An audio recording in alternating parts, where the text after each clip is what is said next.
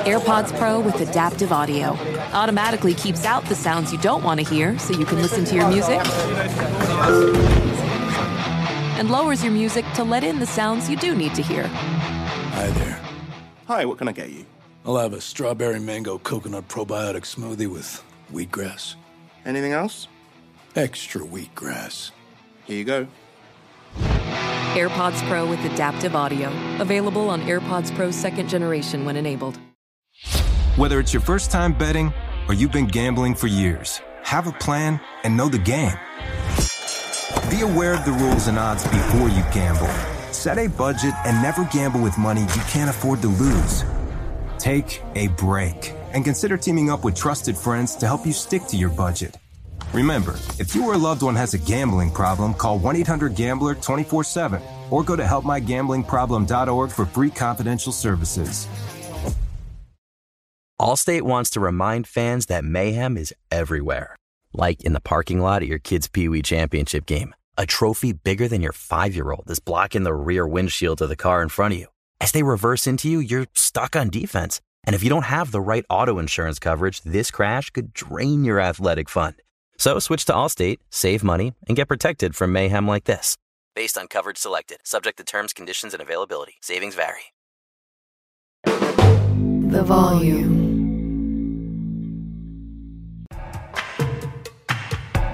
No! Oh my God, how could he do that?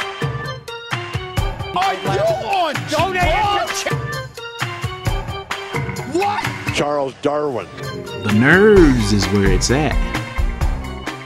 Welcome everybody back into Nerd Sesh. As always, I'm Carson Breber, and alongside me is Logan Camden. And today, a very special guest is joining us from his vehicle. It is the world famous Pablo Escobar. How you doing today, man? Do you know that? Do you guys know that? That's Mewing. Hello, everybody. I'm doing fine. I just picked up my car from maintenance. We're gonna see. Wow. We're gonna see if we're gonna do another 1,000-mile check-in, and then we'll find out if I get a new engine for free because of the recall. They had to open up a whole new plant in Mexico to build these new engines, but they're being stingy about trying to give it to me for free. So I've already done like 7 checkpoints, the last one to go, so we're doing good. The bastards. You know what you should get yourself is a 2013 Ford C-Max. Those things never let you down. Smooth driving vehicle.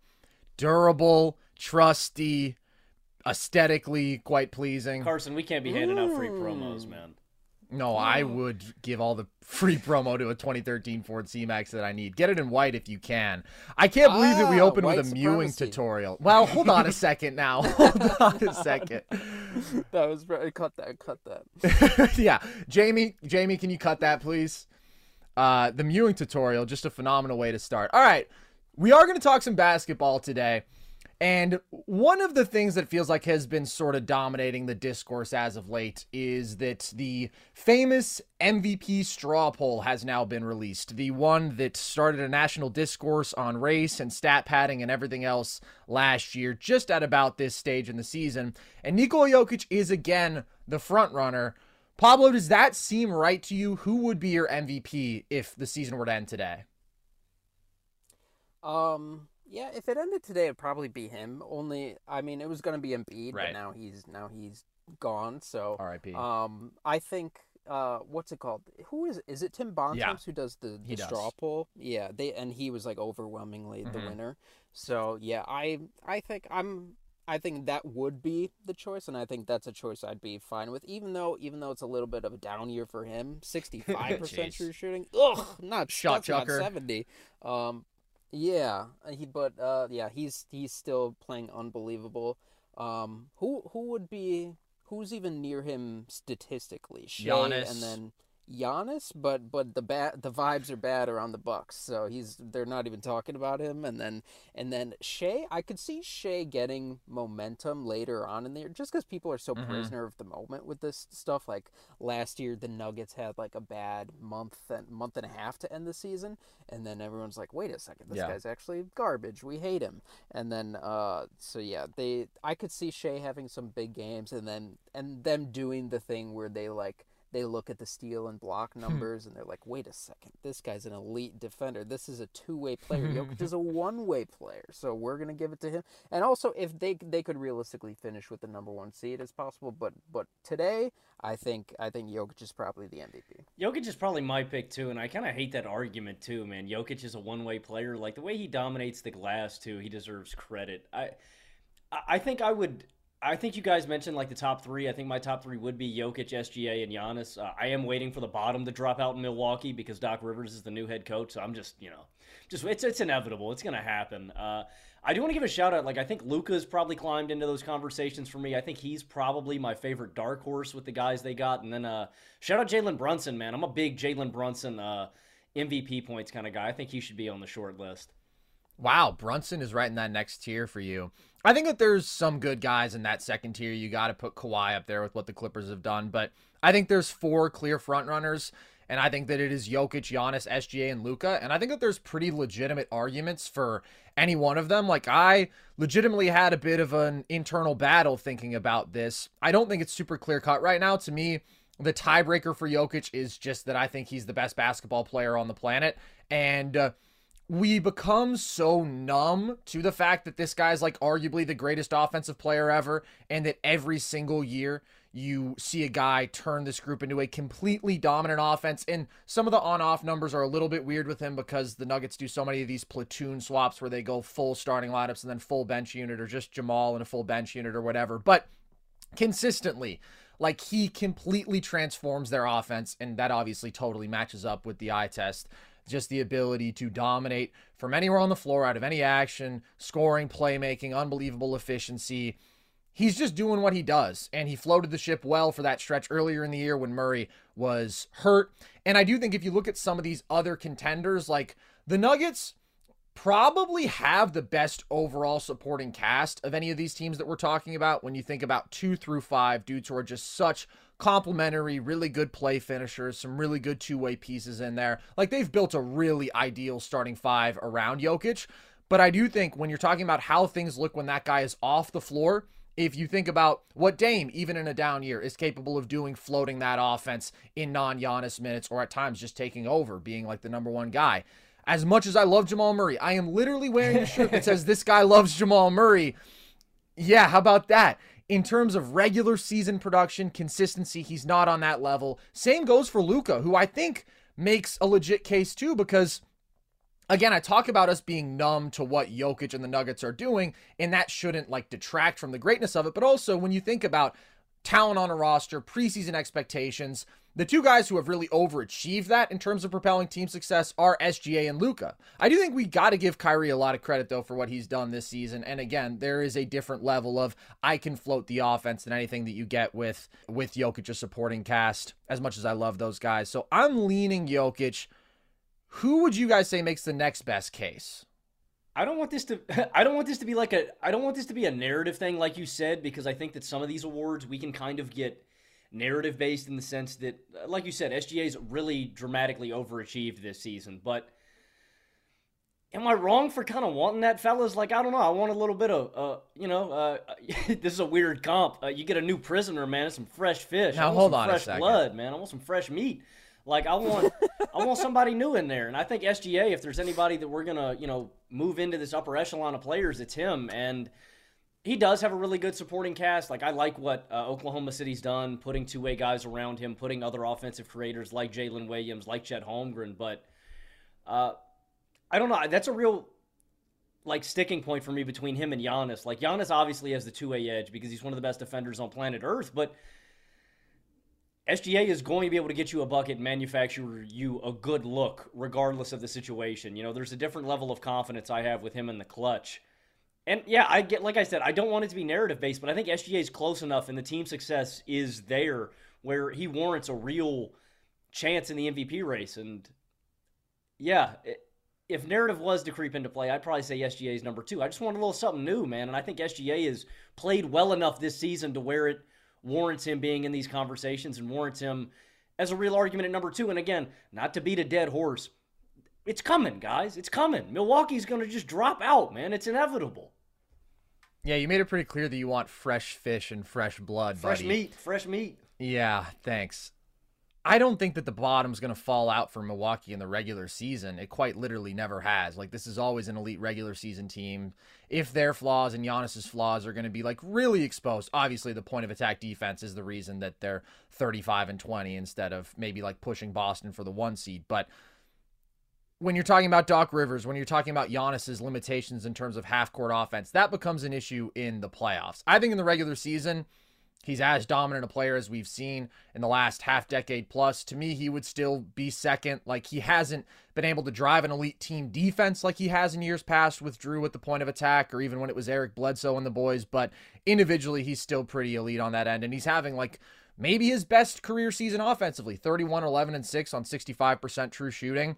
SGA does have the narrative. And no matter how you phrase it, Logan, like, people do like seeing a new guy crowned MVP. That was a driving factor for Embiid last year. Voter fatigue is like one of the most reliable realities in NBA history. But I think I would go Giannis. And Luka does make a case, dude. I mean, they're 10 games above 500 when he plays. He's averaging a rounded 34, 9, and 10 on 62% true shooting. Like, this is one of the great offensive seasons in NBA history that he's putting forth. And now the narrative is starting, which is always fun, that Luka's a good defender. This is great, dude. I love... Oh, it's going around, buddy. Just on the heels of the Trey is a good defender, which I really enjoy because people can't seem to separate improved from good. Like, Trey is playing with more effort. Trey is making plays with his hands. Trey is 6 foot, 160 pounds, and carries a huge offensive load. He's not a good defender. Just like Luka. He stole it from Kevin Durant. He stole it from Kevin Durant. He's one of the best offensive players ever. Dude, you know what that makes me think of? I posted like a whole video breakdown, right, where you watch a bunch of film and you come with all these stats about Hallie way earlier in the year when he was having this awesome season. And then some guy on TikTok just commented, like, didn't he get clamped by LaMelo? Because you remember LaMelo had that one steal on him in the clutch. And I was just like, good God. But anyways. That's facts. That's facts. I mean, that guy cooked. Luka's improved defensively. He is playing with more effort. He's making plays with his instincts. And the stats that are going around are like, he defends really well on post-ups and in isolations. Of course he defends well on post-ups. Yeah, he's a big physical 6'8" guy. In terms of isolations, same thing. Like, bigger wings can't bully him, but like quicker guys can. Denny Avdija was getting what he wanted on Luka. And when you talk about team defense, foot speed, like, he's not a plus defender. So let's just put that narrative to bed. But legitimately, I think all four of them are close. Hey, but Denny is also a European MVP. Denny's tough. Some are saying European Ben Simmons. But yeah, it's funny that now we're just like the Venn diagram with Luka and prime James Harden is just a full circle now. Like, we had all the offensive, like, except the only difference is Luka performs in the playoffs like to the same standard. But you guys probably remember, like, back in the day, Harden was like the worst defender. And then people were like, hold on, check out his post defense. He's actually really good at post defending. And even like when Mike D'Antoni went on the Thinking Basketball podcast, he's like, he's actually a really good post defender. But yeah, Luka, it feels, I didn't know that stat. What's their win-loss record with him in the... They're 28 lineup? And 18 when he plays. They're 3-5 when he sits. Oh, wow. And they went 11-8 without Kyrie, which is pretty legit. Kyrie's also 3-2 without him. So they're 0-3 when neither of them plays, which it's like, obviously. So that's crazy because he is putting up like... He's putting up the numbers he does in 2K. Like, every year, he averages like 35, 12, and 12 in 2K and wins the MVP. And this is the year where he's finally doing that. And he should, is he at like 37% for three? I want to say like it might be 38. Yeah, he's having his best career season from deep. Yeah, that's crazy. Do the voters look at that? Do they look at not his numbers? Will they look at the record with him in the lineup versus out of the lineup? Because last year they kind of ignored it with Jokic and Embiid because like the Nuggets had with Jokic playing, the Nuggets had a better record than the Sixers did with Embiid playing, but they just kind of like ignored that. So I don't know what they're gonna roll with. It's an interesting question. I certainly factor it in, but you can't really overstate how much historically, at least, voters have looked at, okay, what seed did you finish? And that's a huge determining factor. We saw 28 straight years where a top 2 seed in the conference won MVP every single year. You didn't have to win 60 games. It wasn't necessarily about, I mean, they didn't have on-off data for some of that time or your team's record with versus without you. It's just like, did you get that seeding? And I do think that if SGA gets the 1 seed, that could be a real factor.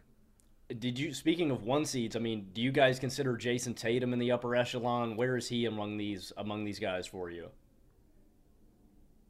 I actually have him 5th because I think, like, you can't really undersell how well he's played this year and how great the Celtics as a team are. At the same time, I think that the 4 guys who we're talking about are very much in a different tier in terms of carrying the load for these teams.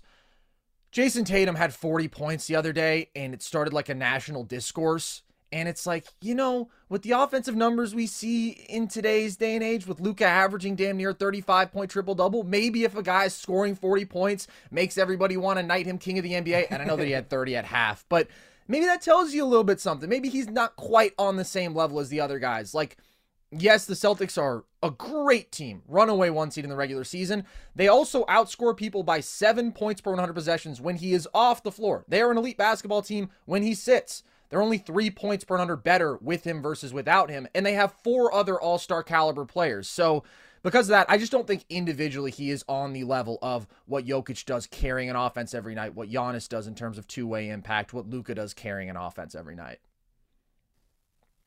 Yeah, he's for sure hurt by how stacked that team is, because people just look at it and they're like, oh my God, you have all these guys. There's no way you're as valuable as like Shai is to the Thunder with all those young guys and stuff like that. And I think that's probably factoring into Giannis's chances, because people are like, wait a second, you traded for Damian Lillard. Damian Lillard's a great offensive player. Your team is winning because you're one of the best offenses in the NBA, not because you were one of the best defenses. So yeah, I think it would be tough for Tatum to break in there. I'm surprised he hasn't, because I think he is a player that like the, or what are they, NBA Today now or whatever, like he's the type of player that those types of shows love to push, and they like want him to like emerge as the face of the league and stuff like that.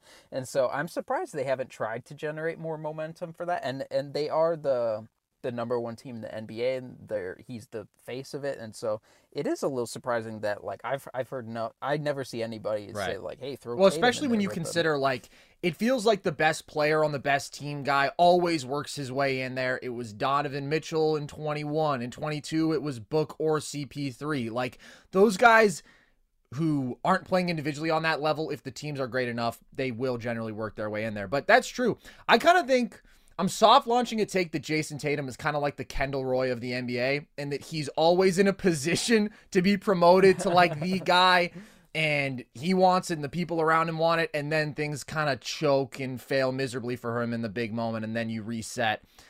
Because he really is like the prince who was promised to a lot of NBA people. I made the mistake of opening Twitter and seeing that our friend Jokic Joestar had quote tweeted Nick Young, Swaggy P, known NBA genius, saying like, I don't get how people have Jokic above Tatum. And I was like, all right, I guess we've arrived at that point of the season. He's always been, to me, he's always been the, like, I've never viewed him as a future candidate to be the best player in the world or anything like that. To me, I always considered him like he would be the Paul George of this generation. And like, because Paul George in Indiana was kind of there, like when they were going against the Heat in the playoffs, people were like, this guy's going to be a superstar. This guy is fantastic. And he peaked very, very high, but just by no fault of his own, there were just better guys at the same time. And so that's how I feel about Jayson Tatum. Well, and that's the thing with Tatum that's so frustrating, is it's like all these other guys too have their like consistent, it's like you said about his 40 piece, Carson, we flip out because he dropped 40, but it's like these other guys are so damn consistent in their play style and how productive they are night to night. And it's like Tatum waxes and wanes. It's the Julius Randle dilemma. And it's not obviously to that extent, but it's the, damn, man, you're big as hell, Jason. Go down to the rack, my boy. Go get you a layup. Like, you're huge. Go pick on a small guy, go get the mismatch, and go to the hoop. It's that same dilemma that you face with Jason, where you're just frustrated, where this guy has all these physical abilities, all these athletic traits, and he's settling for jumpers. And he's a great shooter. You know what I mean? It's like, well, no, he's not a great shooter. He's a good shooter. I'd call him. Okay. What is he shooting this year? Oh, he's at 36. And he had a real hot streak in there, but like, we pulled some numbers last year. I think he was the only guy shooting a certain volume of pull-up threes. I think it was like over 5 a game, who's hovering around 30%, just below it, and he was at that number earlier in the year. Like, there's no question that he's too reliant on that, and it makes him too volatile as a scorer. Like, that's the difference between him and these other guys, right? All the dudes who we're talking about in the top four have that one, like, unstoppable trait. If it's physical imposition in the paint from Giannis, from Jokic, playmaking, Jokic obviously has that factor, as does Luka, who gets wherever he wants on the floor whenever he wants. SGA has that more reliable, like, getting into the lane at will, and then is a better playmaker too. So the volatility factor with Tatum is more of an issue in the playoffs for sure, but still I think it inhibits his consistent ceiling as a player compared to some of these other guys who we're talking about. Witness the dawning of a new era in automotive luxury, with a reveal unlike any other, as Infinity presents a new chapter in luxury, the premiere of the all-new 2025 Infinity QX80. Join us March 20th live from the Edge at Hudson Yards in New York City, featuring an unforgettable performance by Grammy and Academy Award-winning singer, songwriter, and composer, John Batiste. The all-new Infiniti QX80 is unlike any luxury SUV you've ever seen.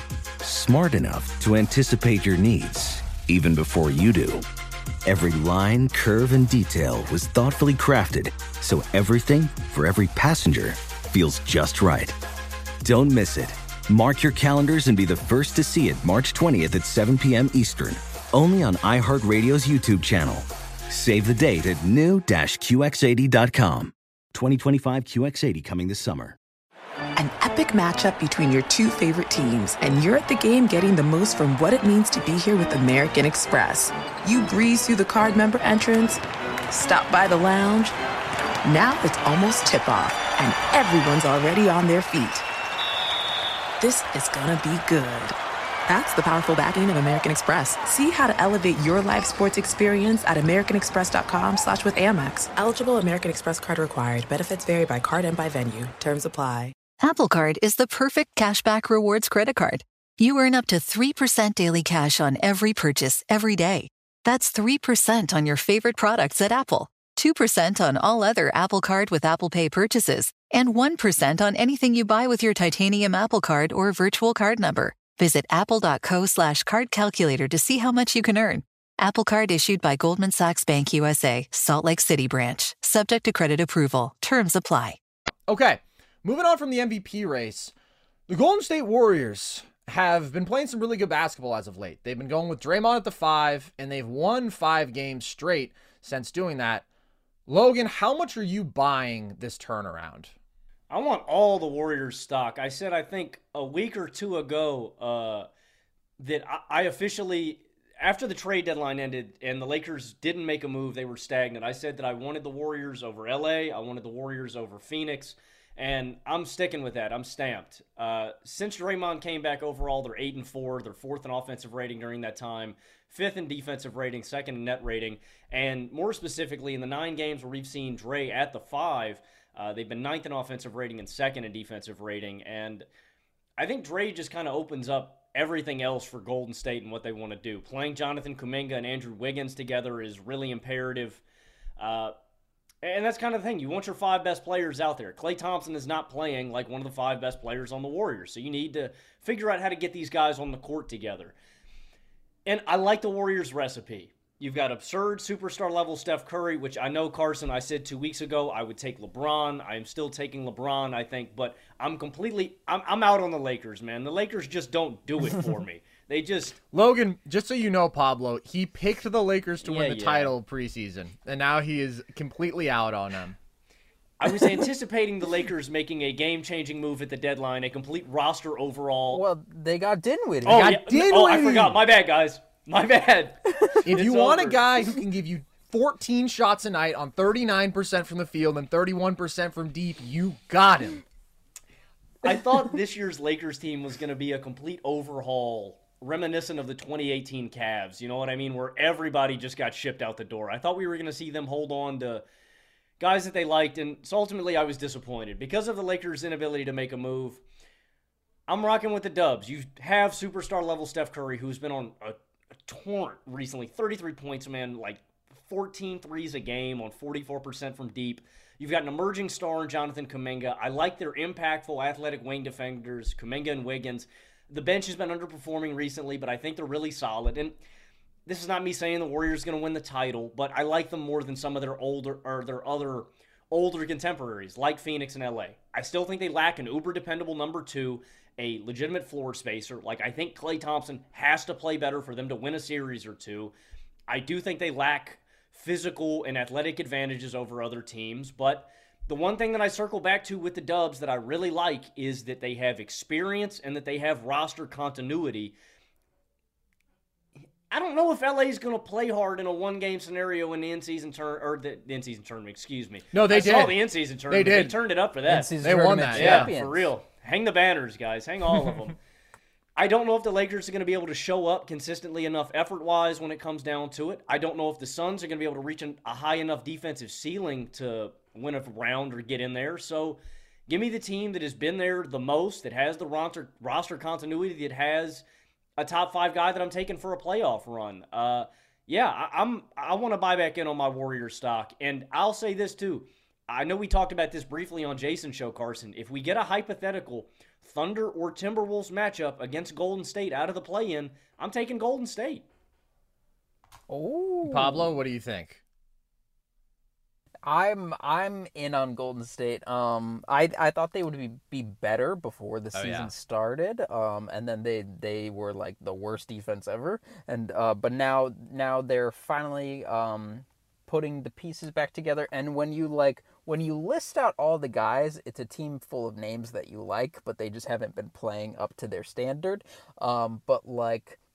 It's when you like take full account of their roster and you think like, okay, Chris Paul's going to be coming back soon. Did Gary Payton come back already? Last couple of games. Yeah, so he's back, and he's always been like a positive for them whenever he plays, right? And so he's a big time. He's basically like a center for them, kind of. He's like a lockdown defender. He's great for them. The Steph, Pajimski, Wiggins, Kuminga, Draymond lineup is obliterating people, and it's like the number one offense, number one defense in like limited possessions or whatever. But you got to think like if you play that starting lineup and then you get Chris Paul healthy, and then maybe Klay Thompson agrees to come off the bench, and then you have Gary Payton, and then you have Trace Jackson Davis, and you have Saric, and overall that sounds okay to me. So I don't know if they're actual contenders yet, but they're kind of like the Chiefs, where like it's impossible. Like if Mahomes is on the roster, I'm thinking they're a contender. If good Steph Curry is on the roster, and Draymond Green has not declined really. Like he may not be in peak form, but he is still one of the best defenders in the NBA, and he missed a bunch of times, so it makes sense that their defense was so bad. And they still have Looney. I didn't even mention Looney.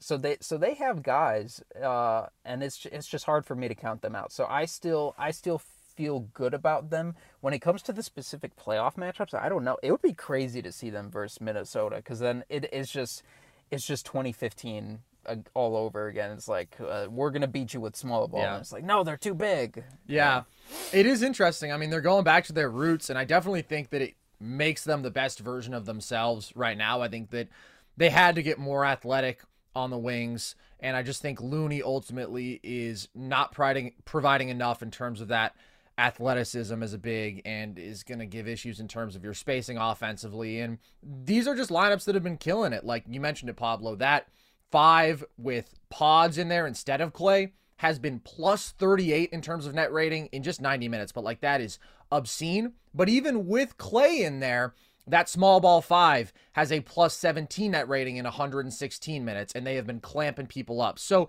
it's real improvement, and I do think that you feel the difference in terms of perimeter athleticism and skill. And I do really like having Pods in there, because he brings that extra dimension of a guy who's really comfortable handling and playmaking. But Klay, at least you know, is going to be a very high-level shooter, and so the spacing value there is really real. And Draymond just changes the game. Like, Draymond has always changed the game.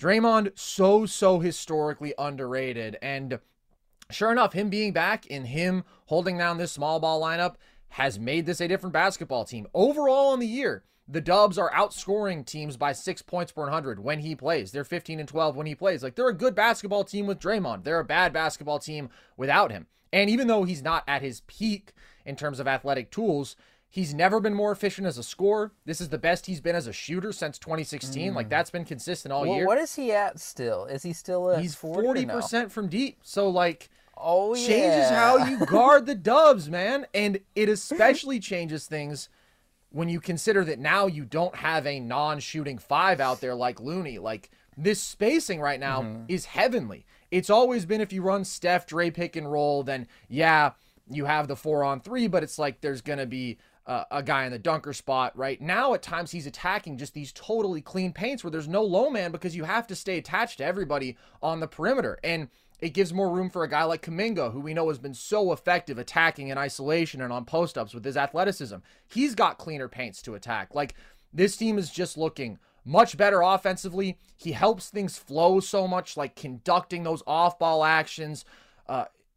He just really, truly changes the game for them. And defensively, obviously, he's phenomenal. I do still think that the fundamental weaknesses for this team are the same, and I always thought that they would be better than they have been, because it's like you mentioned, Pablo, like you look at the names and it's like, all right, well, this is a team that got bounced in the second round last year, and now their depth is significantly better. I liked the young guys. The young guys have been delivering. Like, how is it that they were underachieving so much? And really, Wiggins and Clay disappointing and Looney not playing so well are kind of the key factors there. I think that this gives them their best shot to win. And against the Suns or the Clippers or the Thunder, any team that doesn't have like a really big physical bruising front court, I say go for it. Now you have more offensive pop. You still don't have that second creator, but you have more athleticism, more guys who can handle, more shooting on the floor. I just worry about it against like the really big teams. Like, Paolo, you mentioned back in 2015, that was the narrative, but you know, that was a little bit different. My team was a little bit different. Turns out pre-Jokic. Turns out that pre-Jokic era. Yeah, now we're in a league where it's like teams are able to blend that huge size with the kind of skill that historically a small ball line provided. Now you have a center who is 280 pounds that can run your offense, and you have a guy who's 6'10 and shoots 40% from three from whatever angle off the catch in MPJ. So like, that's just what scares me. And the Lakers, Logan, I still think the two superstar combination, the much bigger, more athletic, stronger, more physical front court with the secondary shot creation, that scares me. The T-Wolves, I mean, I worry about their half-court offense and their clutch offense in particular, but they are so much bigger, and I worry about what Ant can do. I mean, Dre's going to hold down the paint, but what Cat can do attacking some of those slider forwards. They beat up the Clippers small ball lineup the other day, didn't they? Yeah, but I just think the Clippers have significantly more basketball talent. And at the end of the day, it's like when you have three shot creators and offensive hubs, the caliber of Kawhi and PG and Harden, I can't bet against that. They shut down the Clippers. Yeah, but I'm saying with over a series in a playoff setting. Oh, yeah, I see what you mean. Yeah, I'm just thinking like in terms of Minnesota versus Golden State. Yeah, I'd probably still bet on the Clippers to win a series between those two. Yeah, but it's fun, dude. Like, I'm glad the Warriors are playing good basketball because I've been holding out hope and waiting. Like, it was a bummer for a good portion of this year. Like, they looked old and sad and angry, and now they're doing what they do, and it's fun. They just need Wiggins back. If Wiggins can get 36% from three, I don't know. Maybe things are. He's at least been like knocking down his shots in the last handful of games. He's been pretty good from deep. I think he might be 50% from deep on this win streak. I mean, that's small ass sample size, obviously, but it's encouraging. Remember, All Star Andrew. Was that last year? Or was that 2 years ago? 2 years ago, All Star Andrew Wiggins. Was he All Star starter Andrew Wiggins? Yes. Yeah, because he got voted because the K-pop guy said vote for Andrew Wiggins. That's awesome. Earned, seriously. Get in on the action with DraftKings Sportsbook, an official sports betting partner of the NBA. New customers who deposit $5 or more can get a no-sweat bet up to $1,000 back in a bonus bet. Download the DraftKings Sportsbook app now and use code NERDS. New customers can get a no-sweat bet up to $1,000 if your first bet loses. Only on DraftKings Sportsbook with code NERDS. The crown is yours. Gambling problem? Call 1-800-GAMBLER or visit www.1800gambler.net. In New York, call 8778-HOPE-NY or text HOPE-NY. In Connecticut, help is available for problems with gambling. Call 888-789-7777 or visit ccpg.org. Please play responsibly. On behalf of Boot Hill Casino and Resort, licensee partner Golden Nugget Lake Charles, 21 plus, age varies by jurisdiction, void in Ontario. Bonus bets expire 168 hours after issuance. See sportsbook.draftkings.com/football terms for eligibility and deposit restrictions, terms, and responsible gaming resources. All right, we got to talk a little bit about Wemby here because the man is just unbelievable, and he just made history the other day, so much so that I went and I made a whole YouTube video breaking it down because he had 10 blocks against the Raptors. He became the youngest center to have a triple-double, the second youngest player to have 10 blocks in a game. Pablo, do you think that he's the best rookie that we've seen this century? When does century start? Does that start? That's a great 2000? Question. 2000. 2000? Okay. So who would be in the running? So LeBron would, great question. But I think we're too young to have been there for it. So it's hard to contextualize how good he was in like in the league. But since him, does it just jump from him to Luka in 2018? Is there anyone else with them? The other guy who I think a lot of people would tell you has been the best rookie this century is Blake Griffin, because he just came into the league with a different level of physical maturity. Like, he was already a freak, but then he had the injury year, so he came in 21. Fake rookie like Chet Holmgren. Fake rookie, I fear. Fake rookie, I fear. Like Ben Simmons, who, by the way, also has to be on the outskirts of this conversation. Like, he was 16-8-8 and clamping as a rookie. That's pretty rare. But those are kind of the guys to me. Zion, had he been healthy, yeah, I think minute to minute. I was thinking about him too. Yeah. So yeah, it's really there's nobody who matches the two-way impact other than like LeBron. I don't know. He did how good he was. In Pablo, life. Here's what I will say. You may think that we're too young, but I legitimately grind 2004 LeBron rookie film, and I can tell you that there were very good moments. The playmaking, the athleticism was there, but in terms of consistency and just like the different level of outlier physical tools. Breaking news, he wasn't 7'4" with an 8-foot wingspan. Like there's a big gap on that end between them as rookies. What was he doing? Was he just guarding threes on ball and how much like? Well, he had like some impact. He had some impact with his off ball defense, but it wasn't as much like the secondary rim protection. It was more kind of like he was pretty good at jumping passing lanes. Like he made some dynamic plays, but possession to possession was not a great defender, as basically every single rookie ever is, which is why Wemby is such a freak outlier. Yeah. Yeah, and he's just so nuts because, yeah, like Luka was a genius day one in the NBA, but defensively he's always been like a no, he's actually good. He's quite good now. Well, yeah, but he didn't figure out who's the better post defender, current Luka or current Wemby. But yeah, it's really hard to match the two-way impact that Wemby's having, and it's crazy because. Yeah, they were just nerfing him by doing the Sohan experiment, which I supported the Sohan experiment. But as soon as you just get him a replacement level guard with Trey Jones, then everything falls into place. It's really like, and it's not even like he's not even. He's scoring in a translatable way to where you could throw him on a contending team right now and he would still be fantastic. His off-ball game is nuts for a rookie. Like he's probably because he's French. They watch soccer over there, so they know about space. And he's just like he's spinning out and back cutting people. When he uses those arms to push off and separate, that's 11 feet of arms. What are you even gonna do? Like if he like I always think about Zion is so impossible to guard because. There's very few humans who can absorb that initial like impact and then jump with him. Like it's impossible. And then I think about Wemby, like, is it possible for him to fully extend push off you and jump to catch a lob? What would you even do? So he gets so many, he's like, do you know J. Kyle Mann? Oh, love him. Love him. Yeah. He talks a lot about implied offense. Like how many points do you get just night to night naturally, like just in the flow of the game and stuff like that, and like what's a consistent well for you to go to. Wemby has so many areas, like he has the plays where he like dusts Jakob Poeltl off the dribble in isolation, but then he has like when he's running in transition, you can just throw it anywhere near him and he's going to come down with it. He has all these just easy baskets off cutting.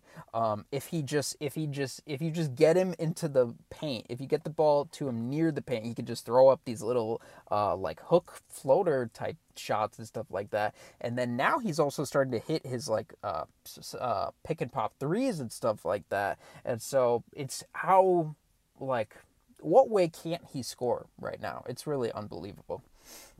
A couple of things. Carson and I are working on a time machine to go back to the Luka Doncic draft to let Vlade Divac also know that Luka's a basketball genius. I think he needs to know. I tried to tell him. He didn't pick up my calls. Unfortunate. Are we better off if he goes to Sacramento? What is the NBA? I'm better off. Like? You know, I'm better off. Are you a Kings fan? He's a Kings fan. Oh, just like Aaron Schroeder. Shut up. Shout out possible bagels. Chairs. Logan is a self-imposed Kings fan, though. This MF is from Virginia, and he said, I want to root for the Kings. So, really. You gave up on the Squires, huh? Oh, yeah. Sad wagon. My dad was a suffering Squires fan. I couldn't do it to myself. Destroying Dr. J's legacy one day at a time. Dude, the Squires were loaded. Fun fact, man. They not only had Dr. J for a little bit, they had George Gervin, they had Rick Barry for a little bit. This guy thinks he's telling me fun facts. He's telling me. No, but I knew about Gervin. Jackass. I knew about Gervin and Irving, but I didn't know about the other ones. My dad mistakenly told me that they all played on the same team, and I was like, dude, how did they not win a chip, Dad? They were like separate by a couple of years. And then second, Carson did do a Wemby video, as he mentioned, shameless plug, if you guys want to check that out. I think you hit it on the head, Pablo, is we've never seen a guy with physical tools like this. He's 7'4" tall, 8-foot wingspan, like his length and fluidity just break the game. You combine that with the impeccable skill and the basketball IQ. I know everybody said this pre-draft. I know everybody said he's a made in a lab. He is the perfect basketball player. I can't imagine. And the stuff that he does night to night, like I've never seen that, man. A triple-double with blocks from a rookie. With what he does night to night protecting the rim, but bro, he caught a lob and dunked it behind his head. He wasn't looking at the rim, and he just put it in. Like the way his arms are so long, he can catch everything. The deceptive bounce pass the other night to Sohan. And final thing, guys, I saw something comical earlier on YouTube. ESPN asked the question, should the Spurs build around Wemby? And I'm like, no, they should build around Jeremy Sohan. What kind of question is that, guys? Like, can we phrase this a little better? Like, what does that even mean? They might have to trade him to the Lakers or the Knicks. I don't know. That's what they were soft launching. You remember in the summer, as soon as Anthony Edwards started doing good in the World Cup, someone put out an article. They're like, Minnesota's too small a market. Get this guy out of here.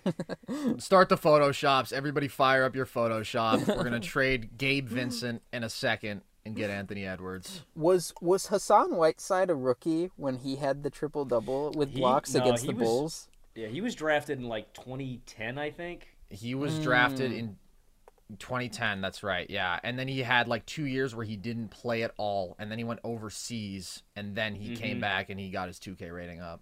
Was he the other guy technically? But because he had played, he was on the Kings when he was really young. Then he went to the D League, and then he went overseas. Is the other guy David Robinson? Is that where you were going, Carson? No, the youngest guy. Well, David Robinson's too old. Do you guys know who the youngest guy to get 10 blocks in a game is? Oh, Manute? Let's see. 21st century. Manute was actually 47. Yeah, he was actually 60. To get 10 blocks in a game. Is it 90s? It's 21st century.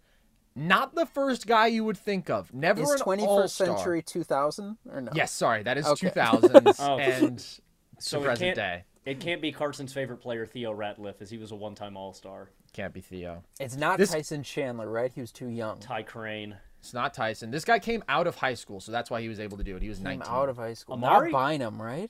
No, good thoughts. Good thoughts. Dwight? High school legends. No, a better thought. Really rational, but no. Okafor. Was he out of? No, he didn't. No, he was UConn, right? He was UConn with Ben Gordon. Yeah. Loaded Husky seams. Carson, what year did they stop doing the high school entrance? 2005 is the first class.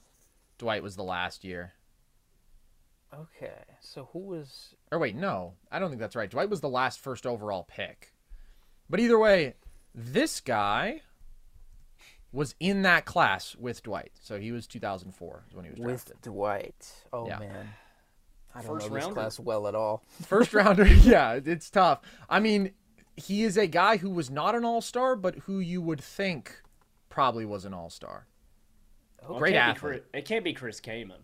Wow, insane. No, sure enough, it's not Chris Kaman. Let's see. I mean, this is a tough one. Do you guys want me to give it to you? Yeah, I give up. I give up. Josh Smith. Jay Smooth. Oh, okay. How about that? Yeah. Aspiring three. Aspiring stretch four / wing. Jay Smooth. Dude, that maybe guy was 10 LeBron. Boxes is empty stats. No. Yeah, it's not good for Wemby that's the company that he's sharing. I do think that I do think that Josh Smith is the best rookie we've seen this century, though. And if he's second to anybody, it is to Wemby, who I do think is actually the best rookie. Like, and that's not a really easy distinction to just give out, but I think that he's earned it. And I do think that the key difference is exactly what you said, Pablo. Like, this is unparalleled two-way impact for a 21st century rookie. Back in the day, right, you would have dudes come in who were 24 years old, like David Robinson, off a Navy stint, 260 pounds of pure muscle.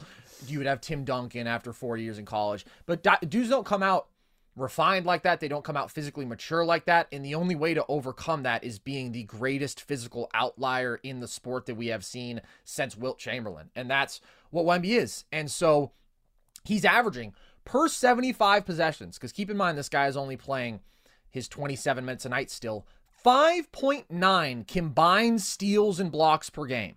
Like, he is comfortably leading the league in stocks while playing just his 27 minutes. And I did a whole comparison per 75 possessions of him versus all of the other guys who we've talked about. And he is outscoring everybody else comfortably. He's averaging over 27 points. Obviously, he's out-rebounding, 13 boards. Playmaking, he's still giving you almost 5 assists per 75. And his scoring efficiency versus league average is tied for the best of these dudes who we talked about with Blake Griffin. Zion's not included in that because he didn't play a full season. But whatever case you want to make, Luka and LeBron, no question that those guys were more ready to float a team offense because they were these mature, relatively mature perimeter players. I also think that sometimes we can do this thing where it's like, if you think LeBron is the GOAT, then you think LeBron was the best at every single stage. And it's like, LeBron, his rookie year, he shot 33% from mid-range. He shot 29% from deep. Like, of course, he wasn't going to be an efficient offensive hub. No rookies really are. But when you have the ability, like you guys said, just get him around the rim, throw him the ball, and he can finish. He's knocking down his pick-and-pop jumpers, and he is showing more and more creation off the dribble and playmaking. And then you combine that with a two-way impact that is lapping the field. I just don't think that you can deny the guy. And the Spurs aren't winning lots of games, but that's because the Spurs suck. None of these guys' teams won lots of games. They're significantly better when Wemby's on the floor. He transforms their defense.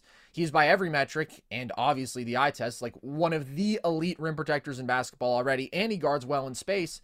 He's a freak. He is everything that he was hyped up to be, and perhaps even a little bit more. And he's a baller, man. Like, you can see it in his demeanor. Yes.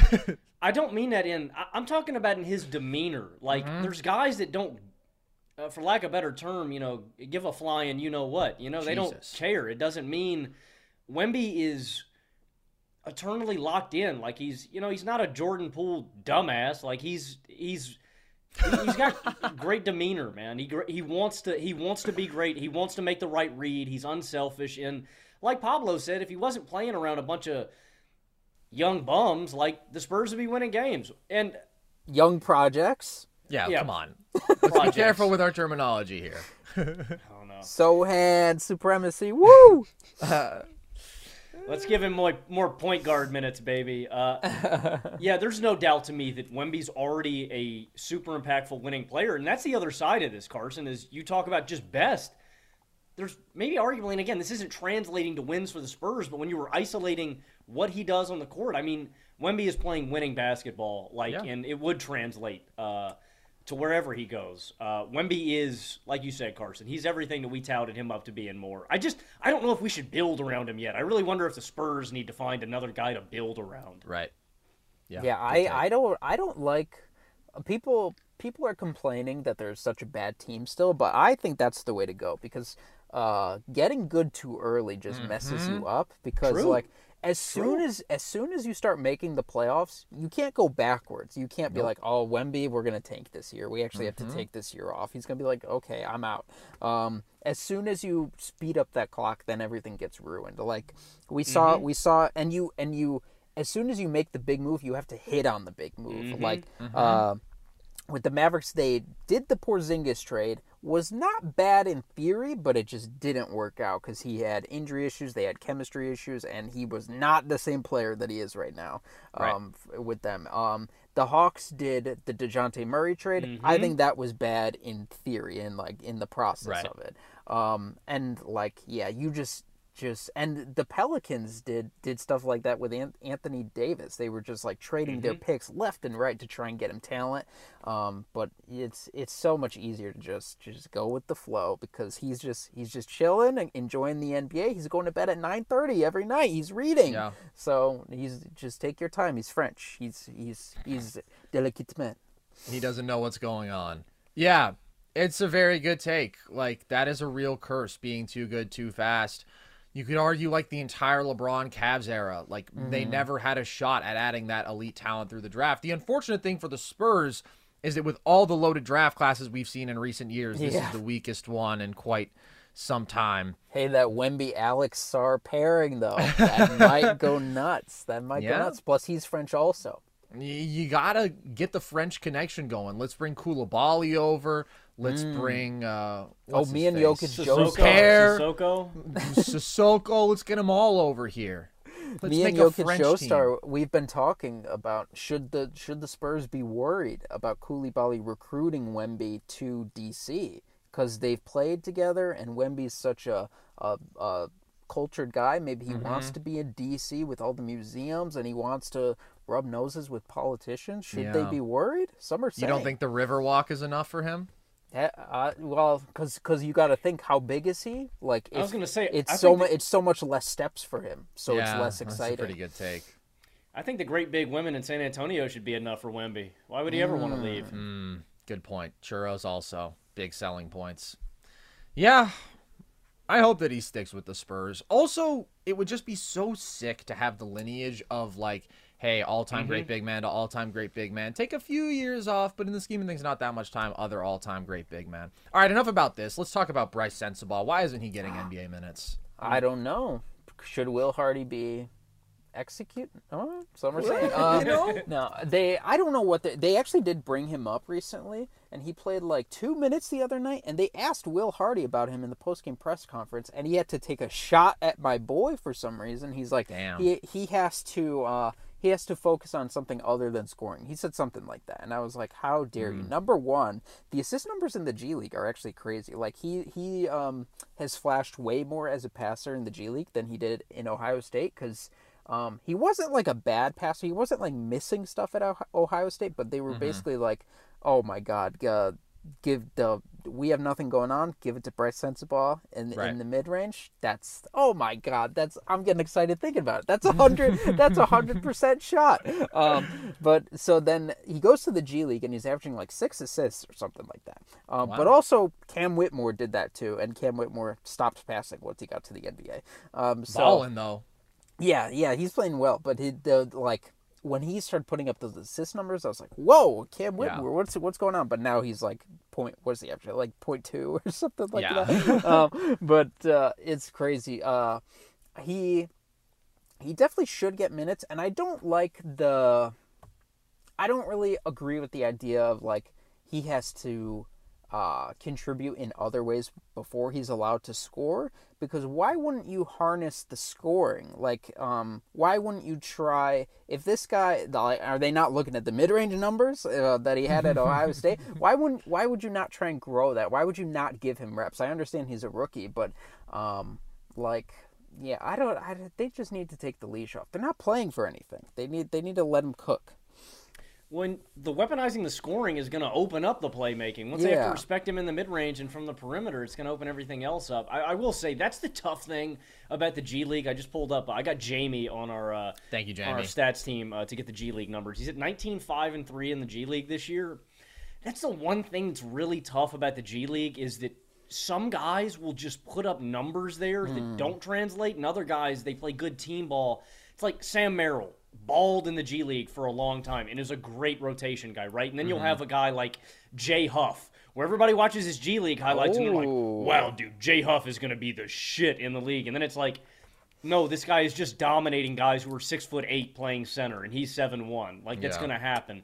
And then you get a guy like Isaiah Hartenstein, and everybody's like, oh, Hartenstein sucks. He would never make a rotation. He's killing it in the G League. And then they bring him up, and he's a really good rotation player. What I'm saying is... Only white guys so far, Logan. How about a little representation, for God's sakes? There's a lot of really talented guys in the G, but it's really hard to tell if it's going to translate to good ball. Like, Bryce is a guy that I liked in the draft, though, and he's got a really interesting build, too, man. He stocky 6'5". Yeah, he looks enormous next to...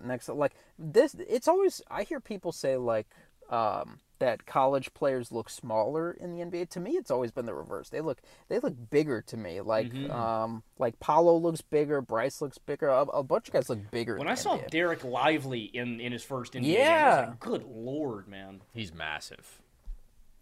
He's huge. No more Bryce takes from you, Logan?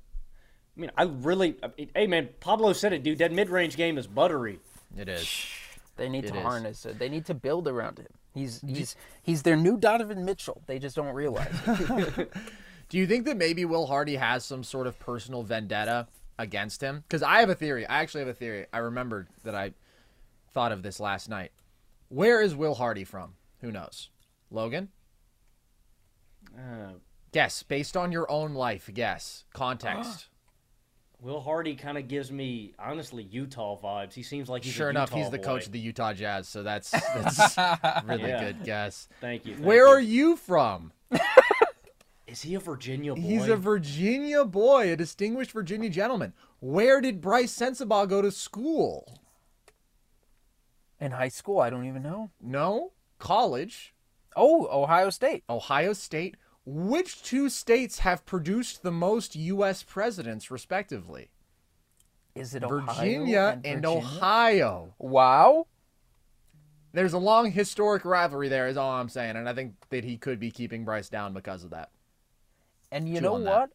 Yeah. Also, the thing about Bryce is he has ultimate confidence. He's a basketball Calvinist. I think that kind of confidence shakes some people. I think it makes unconfident people uncomfortable. They're like, why does he believe every shot he shoots is going in like it's predestined to go in? I'm uncomfortable with this. That's why they hated Dion Waiters, man. That's why they hated him. It's why they hated Jesus. It's why they hate a lot of people. Phenomenal take. Also, Will Hardy could want to be the hero. He's boy genius. Look at what he's doing, drawing up all these creative actions. Oh, look at what they do away from the ball. He's the Kyle Shanahan of the NBA. He's the Kyle Shanahan. He's tanking. Whoa. That's a phenomenal take. Have you had that take before, that Kyle Shanahan is tanking his quarterbacks? Why would he take Trey Lance? So that he doesn't get a good quarterback, so then he can say these quarterbacks suck, they come from nowhere, and I'm making them stars. Think about Will Hardy. What did he do with Lauri Markkanen? Career revival. John Collins, comeback season. Colin Sexton, playing better. That's what he wants to do with everybody. So he has to bring Bryce down before he brings him back up. Kyle, they always say Kyle Shanahan just wants a soldier. He just wants someone to follow orders. He doesn't want a dynamic, out-of-structure quarterback. So that's probably what Will, he doesn't, because he's worried, oh, we're not going to be running my beautiful system. We're not going to be spreading the ball, because it turns out when you give it to Bryce in the mid-post, it's a point every single time. So 2.0 points per possession. Well, dude, and then to your point, once Bryce finally pops, we're going to go, oh, it's all Will Hardy's credit. All Will Hardy. Oh, my God, yeah. All Will Hardy. Most improved player, Bryce Sensabaugh, next year. That'll be 2 and 3 years for Will Hardy, a most improved player dynasty. Sickening. Witness the dawning of a new era in automotive luxury with a reveal unlike any other as Infiniti presents a new chapter in luxury, the premiere of the all-new 2025 Infiniti QX80. Join us March 20th live from the Edge at Hudson Yards in New York City, featuring an unforgettable performance by Grammy and Academy Award-winning singer, songwriter, and composer, John Batiste. The all-new Infiniti QX80 is unlike any luxury SUV you've ever seen. Smart enough to anticipate your needs, even before you do. Every line, curve, and detail was thoughtfully crafted so everything for every passenger feels just right. Don't miss it. Mark your calendars and be the first to see it March 20th at 7 p.m. Eastern, only on iHeartRadio's YouTube channel. Save the date at new-qx80.com. 2025 QX80 coming this summer. An epic matchup between your two favorite teams, and you're at the game getting the most from what it means to be here with American Express. You breeze through the card member entrance, stop by the lounge. Now it's almost tip-off, and everyone's already on their feet. This is gonna be good. That's the powerful backing of American Express. See how to elevate your live sports experience at americanexpress.com/withAmex. Eligible American Express card required. Benefits vary by card and by venue. Terms apply. Apple Card is the perfect cashback rewards credit card. You earn up to 3% daily cash on every purchase every day. That's 3% on your favorite products at Apple, 2% on all other Apple Card with Apple Pay purchases, and 1% on anything you buy with your titanium Apple Card or virtual card number. Visit apple.co/card calculator to see how much you can earn. Apple Card issued by Goldman Sachs Bank USA, Salt Lake City branch. Subject to credit approval. Terms apply. You're a Bulls fan, right, Pablo? Unfortunately. How's that treating you? How'd you feel about the deadline, or really lack thereof, for the Bulls? This is the worst it's ever been in my lifetime. He's worse than Garpax. I've watched so much bad Bulls basketball. I watched the three Alphas era. There were days I was rooting for the Zach LaVine, Mark, and Chris Dunn trio to take me to the top. This is the worst it's ever been, because everyone knows it's not going anywhere, and he won't blow it up. Arturas Karnisovas will not blow it up. He said ownership will let me blow it up if I want to. I don't want to. I want to keep this rolling. And so it's insane. He must be, you're not even getting they say people who support capitalism, they're like, show me the deed to the factory. Why do you support that? With Karnisovas, it's like, why are you doing this way? Show me your share of the ticket sales, because that's the only way this makes sense. Mm-hmm. The Bulls are somehow still number one in attendance. I don't know why people still go. It's just a dark tunnel. There's a little shining light on the wall, and it's like, oh, Kobe White. And then there's a little duller light, and it's like, oh, Patrick Williams playing good 3-and-D basketball. So Nikola Vucevic, have you seen his wide open three-point shooting numbers? 28%. Oh, that's exactly what I was going to guess. God. What a disaster. Should have thrown that one out there. And I just... I expected them to not doing anything at the deadline, and this isn't the worst year for them to not doing anything, because there's no savior in next year's draft. But when we get to Cooper Flag time, if I'm not in lottery contention for Cooper Flag, I might be on the news. Yeah, Karnisovas, dude, what a disastrous legacy move to leave the Nuggets 2 years before it all went so beautifully. That could have been his legacy, and now his legacy is destroyer of worlds and hopes and dreams. And I saw someone go over, what was his position with the Nuggets? Was he was the GM for a little bit? He was GM. Yeah. He only made trash moves with the Nuggets. He made the Donovan Mitchell for Tyler Lydon and whatever else trade. He could. He's done they say he found Jokic, or he's one of the ones who found Jokic, but that seems to be the only positive. And I guess, he made some, signing Lonzo was a good move. I think everybody would have signed Lonzo. I think he wanted to come to Chicago. Signing Caruso was a good move. I think everybody wanted to sign Caruso. And so it's just, you got to think replacement level front office moves. Like how many, when has this guy done anything that wows you? The Vucevic trade was a disaster. The second I got the alert on my phone, I was upset. I knew that my future was ruined for the next few years. So it's really horrible. Garpak's had some moments of brilliance, but like they found Jimmy Butler, they found some other guys. There's no moments of brilliance with this guy. So what sucks too is you guys did mortgage away good players, like, you know, good young guys like Wendell Carter is now god, a good big man like Markkanen too. What did the Bulls give up? Like why did they I don't really remember. Why did they give up Markkanen? So basically Markkanen got completely destroyed by Jim Boylen. Jim Boylen was great like, coach. I'm not calling any plays for you. I'm not doing anything for you. Like there was, it was called, we called it Febulary back in the Bulls days, because there was this one February where Laurie was doing the things that he does now. Like he would get the ball in transition. They allowed him to be like a point guard. And he was driving, he was hitting all his threes. He was doing like his deceleration move. He was doing all this great stuff and he looked like a star, but then Jim Boylen was just like, cut that out. This is European. I hate this. And he basically told him, if you want shots or if you want involvement in the offense, then you need to go grab rebounds. And then that basically killed his confidence. It killed his like motor and everything. And so by the time he was done in Chicago, I think everyone was ready to part ways, because we were like, it's just not going to work out here. What did Chicago Cleveland get back? I think we. Was we so we I think it was part of the DeRozan deal. Like was it a three-way deal with Cleveland and San Antonio to get DeRozan? I think that's what it was. Was that it? I honestly feel like can't remember exactly. Get Jamie on it. Yeah, Jamie, can we get on this for God's sakes? I will say. Oh my God! All right, talk us through it. You okay there, buddy? This is a joke. What is it? Are you guys aren't going to believe me. Dude, they got Derrick Jones Jr. in a first and a second. Was that it? That's it. Yeah. I mean, I will say, bro, Lowry's stock was low because he had not progressed. Did we use that pick for DeRozan? I thought DeRozan I got to figure out who you guys tied got, in there somehow. Maybe not. I don't know. But we were done with him by then. So there were no more deal. It was okay. Cleveland, okay. Portland, and Chicago. Yeah. Huh. Yeah.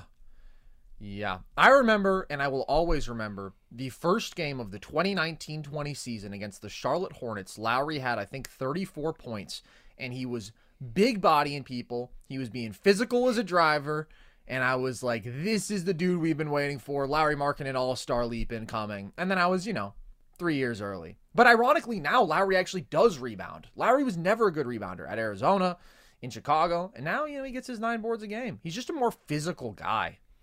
So much better. Well, sorry about being a Bulls fan. Perhaps someday. I don't understand why in God's name the reports are now coming out that they want to commit further to DeMar. Like, I get not pushing it with LaVine when it's like, okay, he's hurt, right? He's going to miss the year anyways. You have him under control. Wait for a deal you like. I don't think the value is going to get better. But to say, yeah, we are actually going to re-sign DeMar DeRozan is unfathomable to me. Yeah, it's and apparently they were buyers at the trade deadline. They were calling around. Well, they're one move away. Oh my God! And so like the DeRozan trade, I did not like when it happened. But that ended up working out because he just like peaked. He was just like playing the best basketball he's ever played. Yeah. And it would have been great if then you sold high. You were like, hey, does anyone want DeMar DeRozan? He's playing great basketball.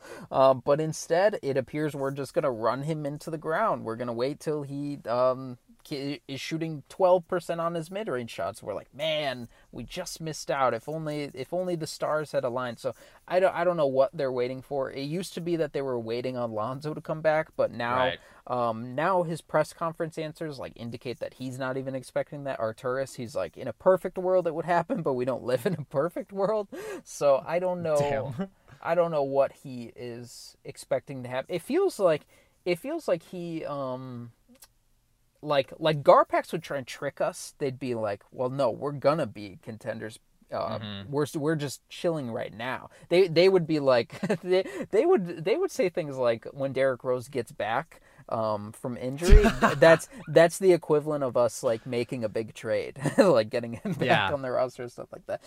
But it feels like Arturis is not even trying to trick us. It feels like he's just like, yeah, we're mid, but we're doing that. We're going forward. It's cool to see DeMar DeRozan make these jumpers in games that don't matter. It's cool. Yeah. It's cool doing all this. He says like the Vucevic. Well, I guess they asked him like, how do you feel about the Vucevic trade? And he's like, I think we came out good on that trade, which I guess he's not going to say, God, I missed on that one. But man, it's so depressing. I don't know when the end. And Reinsdorf does not fire people because he doesn't care about results. He just wants to hook his boys up with jobs. Mm-hmm. And so I don't know when this guy's going to be out of my life, but we are in trouble. We're in trouble. Dude, it's one of the most interesting, like, let's put three stars together ever. Like, one of the weirdest combinations. I remember at the time I was like, individually, I don't like any of these guys. I think LaVine is overrated. I think DeMar is overrated. I like Vooch. I think Vooch is overrated. But I didn't think, like, all together, Lonzo's so important, what he can do with his shooting and point of attack, defense, and playmaking. I was like, this could be a 50-win team. And, you know, there's something at least to being a good regular season basketball team when you've just sucked for the better part of, really, 25 years. And shout out maybe that could have been the case with Lonzo. Woo! Yeah, shout out 2011, man. Shout out. All right, All-Star Weekend is coming up. What's your take on All-Star Weekend, Pablo? Do you enjoy? What are you looking forward to? Do you have things you would change in that big brain of yours? I feel bad for all the players who have to spend the weekend in Indianapolis. It's a disgusting, gross, horrible city that no one should ever have to visit. I would protest. I would not show up if I was them. I would go somewhere warm and somewhere that's not just a gray mass of parking lots and potholes. Shout out to Yats, the only redeeming part of Indianapolis. But yeah, the All-Star Weekend. The dunk contest, there's not enough innovation for me. I'm willing to be hired as a dunk contest consultant. I have good ideas that people have never tried, but because people say everything's been done. Everything hasn't been done. All right. No. So first dunk, you walk out and that you walk out with the ball and then you just drop the ball at center court. And you start running up to the hoop for like a lob, and everyone's like, what's going on? Where he doesn't have a ball. And then either someone drops a ball from the rafters and you catch it and dunk, or someone throws like from the nosebleeds, or someone throws just from the crowd. Someone throws, the ball comes out of nowhere from the crowd, and then you dunk. So that's an exciting first dunk. Never been done. The best idea I have is donkey bars. So you know monkey bars, right? You know how you swing from bar to bar? You line up a bunch of hoops like that, you know? And then you swing from hoop to hoop, dunking the ball with your left hand and right hand. Now, I don't know if there's regulations against... No, there can't be, because JaVale McGee dunked on 2 hoops at one time. So... That implies you can dunk on 10 hoops in one attempt. So I think that would be my other one. I have another good one, but I can't think of it right now. But either way, if you give me time, if you lock me in a room and have me sit down and come up with ideas, I could do it. The problem with these dunk contest guys is they're just doing it off a whim. I think they just they're like the night before it's due, they're sitting down to do the homework. They're like, what should I do? I don't know. I'll do a 360. Great idea, Jaylen Brown. Jaylen Brown hasn't gone yet, so we'll see. No, he hasn't. I don't know. Super personal. But yeah, there's innovation, but they're just not tapped into it. So. The 3-point contest with Steph Curry and Sabrina Ionescu, that is going to be a disaster. I'm gonna log off because no one's going to have fun with it. Everyone is going to say it's going to turn into a Andrew Tate war. Battle of the genders. Yeah, that's going to be it's going to be a nightmare online. And then the All-Star Game, they went back to East-West, right? So. Yeah, I don't know. The West is just so much better than the East, but the game doesn't wow me. I feel like the game is probably for kids, right? It's a good question. I don't really know who it's for at this point. I think it's just been a thing for so long that you can't get rid of it. Yeah. It's better than the Pro Bowl. You get that. At least they're playing a semblance of the actual sport. I wish they still did the Pro Bowl like on Madden, man. That was actually like legitimately fun to watch. The All-Star Game is just like gone so far downhill. Like we peaked with the dunk contest with Aaron Gordon and Zach LaVine. Like that was the greatest ever. You know, I mean, that was amazing. And then we got a second version of it. And then with the NBA game, they lost me when they had the final point total. Do you guys know when they changed that? Was the best. Elam ending. That the Elam ending was a win. Good. It did make it competitive. Did it made it so that there was a quarter of basketball that was going to have stakes no matter what, and they would actually play really hard. Just all kind of dumb. It's a basketball game, man. So, like, what, the points in the first three quarters just don't matter? Thanks, guys. Well, it's for a show. Yeah, it's a basketball game. Yeah, what are you talking about? Exactly. Dudes are throwing behind-the-back lobs whenever they want, pulling from 60. It just makes you, like, nostalgic for the days of old when Dr. J and, you know, Jordan and they would be in the dunk contest. I think to save the dunk contest, I think we need star power. I don't know if anybody's ever going to care about an all-star game again. You know what I mean? It's like the Pro Bowl. Like, it's a joke now because nobody wants to get hurt. And I don't know, man. I wonder if we should do away with it. I think Pablo's right about the dunk contest. To me, it's not, like, exclusively about star power. That's what we've always heard. We got to get LeBron in the dunk contest. We got to get X-Star. We got to get Zion, John Morant. The best dunk contests ever did not involve superstar talents. It was Aaron Gordon and Zach LaVine because they were the best. Yeah, they became stars because of it. Yeah, they were the best dunk contest dunkers ever. They were freak athletes who were also trying new creative stuff.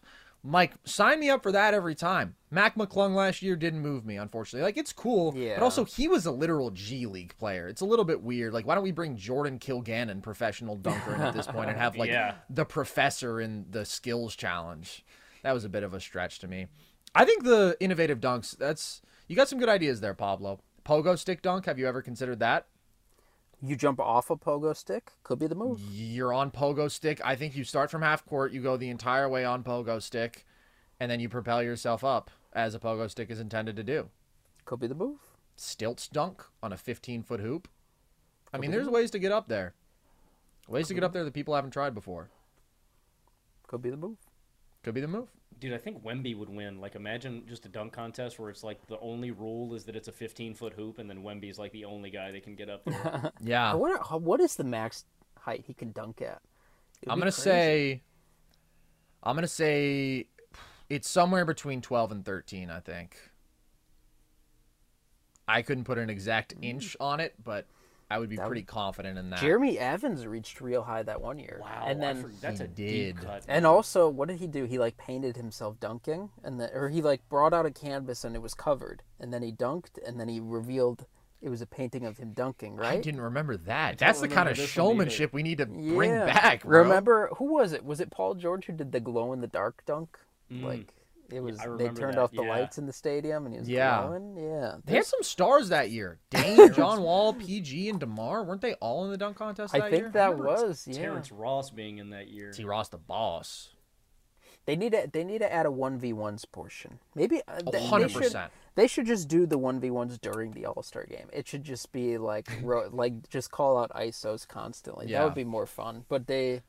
Yeah, you got to wonder who's going to try, and then are they going to call fouls or whatever? Oh, no, I think there would be pride on the line if we go, hey, ISO, and it's just two guys at the top. I think dudes would play hard. Yeah, maybe. Edwards, Edwards and Shea, they're going to be on the same team.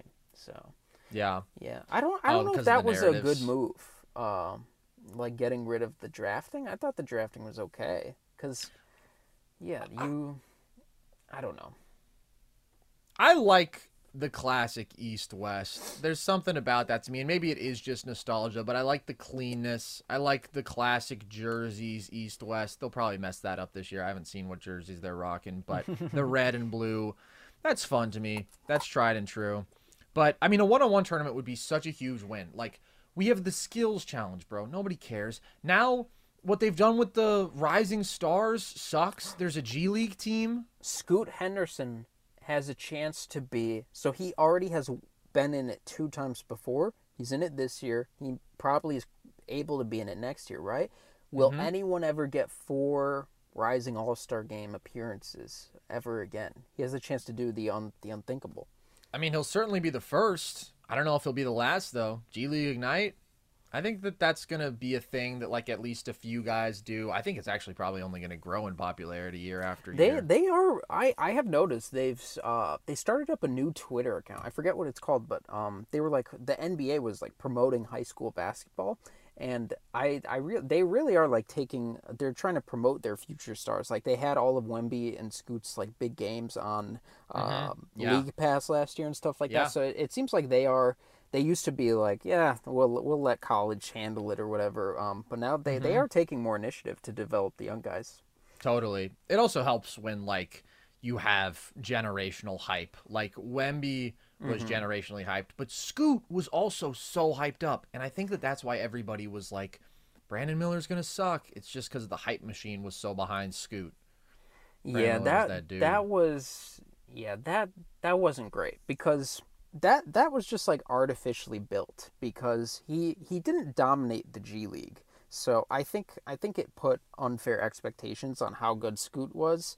Yeah, he played really well when they played each other. Yeah, in that first, I think that's the only game everyone saw because then everyone also Wemby made like 7 threes, and I think everyone just thought he was like a knockdown shooter. Yeah, because of that. Yeah, 30%. 7'4" Steph Curry. 7'4" KD. Everybody still calls him KD, which I still think we need to settle down with a little bit. He's really fluid for a 7'4" guy. I don't know that he is ever going to be KD comfortable handling pull-up shooting. Like, he's going to be really good at it. Kevin Durant, though. I'm so out on KD comparisons, bro. There's never been a KD comparison where I was like, yes. I was BI, the next KD. Settle down. KD's a top 15 player ever. Jabari Smith Jr., Chet. I mean, the only one close is Dalen Terry. Yeah, the only one close is Dalen Terry, obviously. Dalen Terry and maybe like Rodion's Kurucs, right? 6'9", could handle, could shoot, but dude, didn't Dalen Terry have like a nasty dunk the other night, man? Yeah, I think so. Arizona legend, shout out. I've had a long conversation about why Dalen Terry was super under-recruited because we went to ASU, both Logan and I covered ASU sports for 24/7, and my boss, shout out, great guy, Chris Cartman, always talked about how, like, the ASU coaches were like, that guy's not any good, and they were making fun of him, and he's like, no, you know, he's actually pretty good, like, he's a long athlete, plus rebounder, high-effort guy, like, he's going to get better when he grows into his body more. They didn't want him. Bobby Hurley did not want Dalen Terry. Put that on his tombstone. We'll take Remy Martin. That's what they wanted. Remy Martin, and they wanted as many Remy Martin knockoffs as possible. All right. We'll let you out of here in a minute, Pablo. I do just want to open the floor because I think you have so many fascinating things to say about the league. Like, is there a take churning in your mind? Is there a theory? Is there anything in particular that you feel you'd be remiss if you didn't get off your chest? I don't know. I don't know if there's nothing right now. There doesn't have to be. I'll tell you what, I love 5-4 pick and rolls. I love Karl Anthony Towns running the pick and roll with Gobert as the screen setter, and he can shoot pull-up threes or he can throw the lob. It's nuts. It's what I've been doing in 2K. I'm glad they finally caught up. I'm known for doing things in 2K years before they get to the NBA.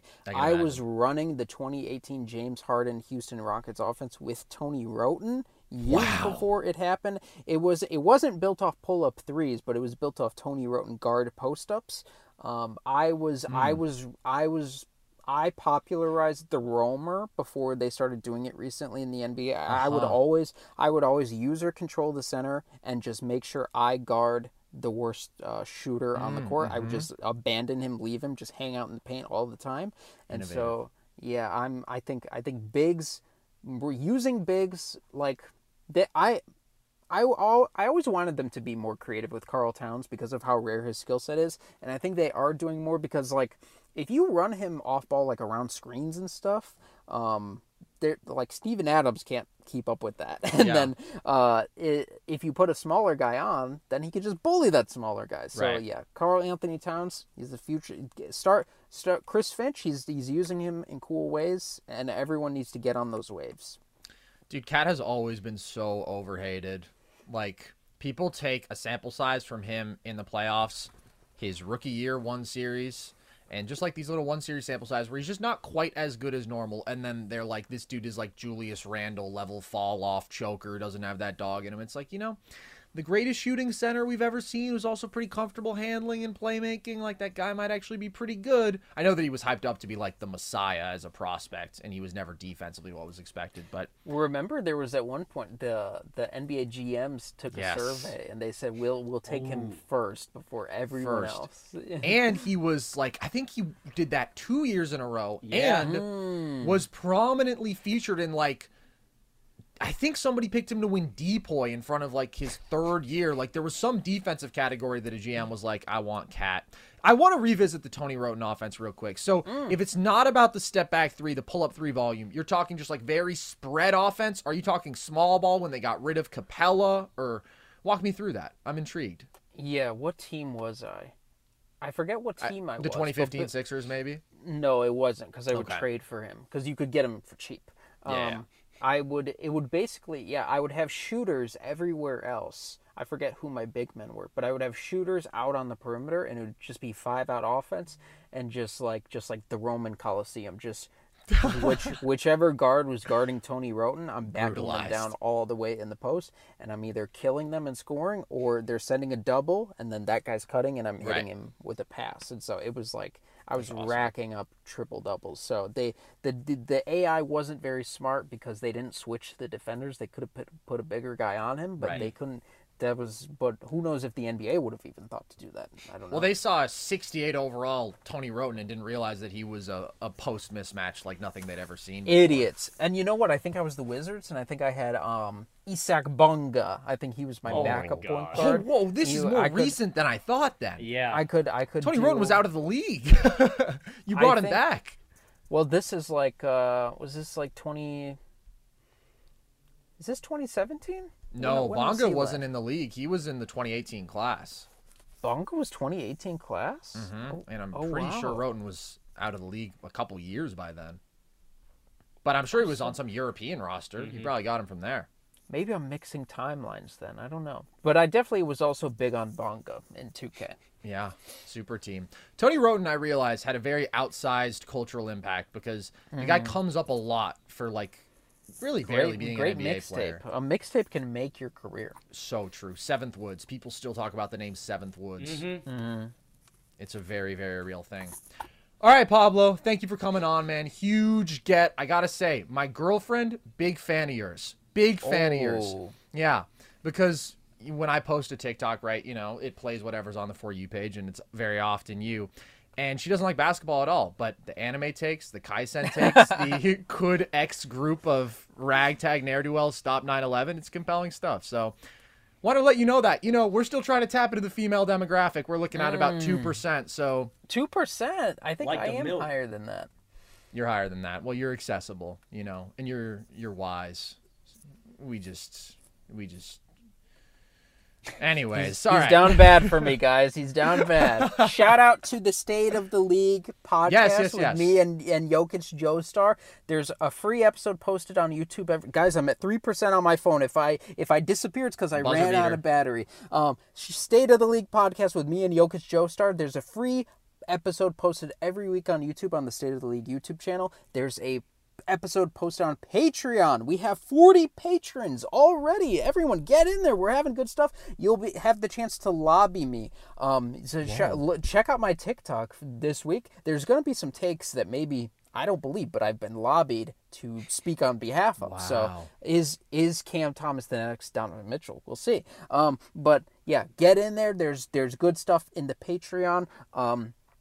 Shout out. It's 2 hours of podcast. It's 4 hours of podcast a week. Also, we're going to start posting on the weekends. The only NBA podcast that posts on the weekends. Everyone's taking the weekend off. They don't grind like us. And we're also the only NBA podcast that talks about every single team every single week. Wow. Plus, come draft time, I'm going to be talking about draft stuff. It's a good time over there. I'm at 2%. All right. Holy shit. Head over to Hot Tunes TV China NBA on YouTube. That's my solo YouTube channel. I haven't posted on there in a little bit. I'm very technologically limited, so that's why I don't post there as often, but there's going to be lots of draft stuff there eventually. And then shout out to my TikTok channel, the world famous Pablo Escobar. Search up Pablo Escobar. I'll come up.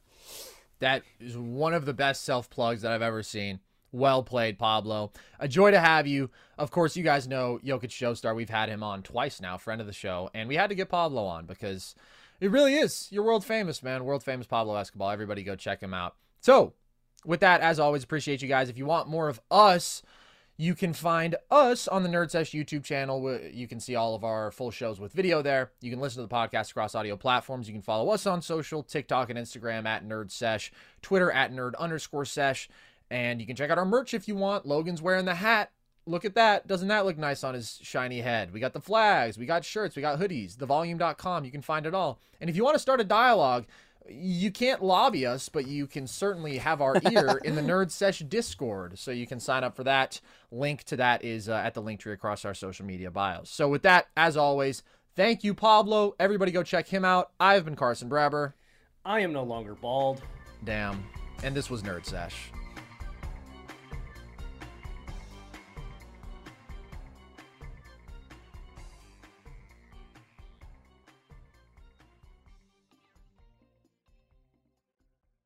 Infinity presents a new chapter in luxury, the premiere of the all-new 2025 Infinity QX80, live March 20th from the Edge at Hudson Yards in New York City, featuring a performance by Jon Batiste. The all-new 2025 Infinity QX80 is an SUV designed to help every passenger feel just right. Be the first to see it March 20th at 7 p.m. Eastern, only on iHeartRadio's YouTube channel. Save the date at new-qx80.com. Don't miss it. 2025 QX80 coming this summer. Whether it's your first time betting or you've been gambling for years, have a plan and know the game. Be aware of the rules and odds before you gamble. Set a budget and never gamble with money you can't afford to lose. Take a break and consider teaming up with trusted friends to help you stick to your budget. Remember, if you or a loved one has a gambling problem, call 1-800-GAMBLER 24/7 or go to helpmygamblingproblem.org for free confidential services. Are you self-conscious about your smile due to stains? Have you ever wished that you had a whiter and brighter smile? Smile Actives is a safe and affordable alternative to expensive whitening procedures. You simply add Smile Actives gel to your toothpaste every time you brush your teeth, making it the easiest teeth whitening solution out there. In a clinical trial, Smile Active's users reported up to 5 shades whiter on average, all within 7 days. No change to your routine, no extra time. Right now, they are running a buy one, get one offer. Hurry to smileactives.com/iHeart today to receive this special offer with free shipping and handling.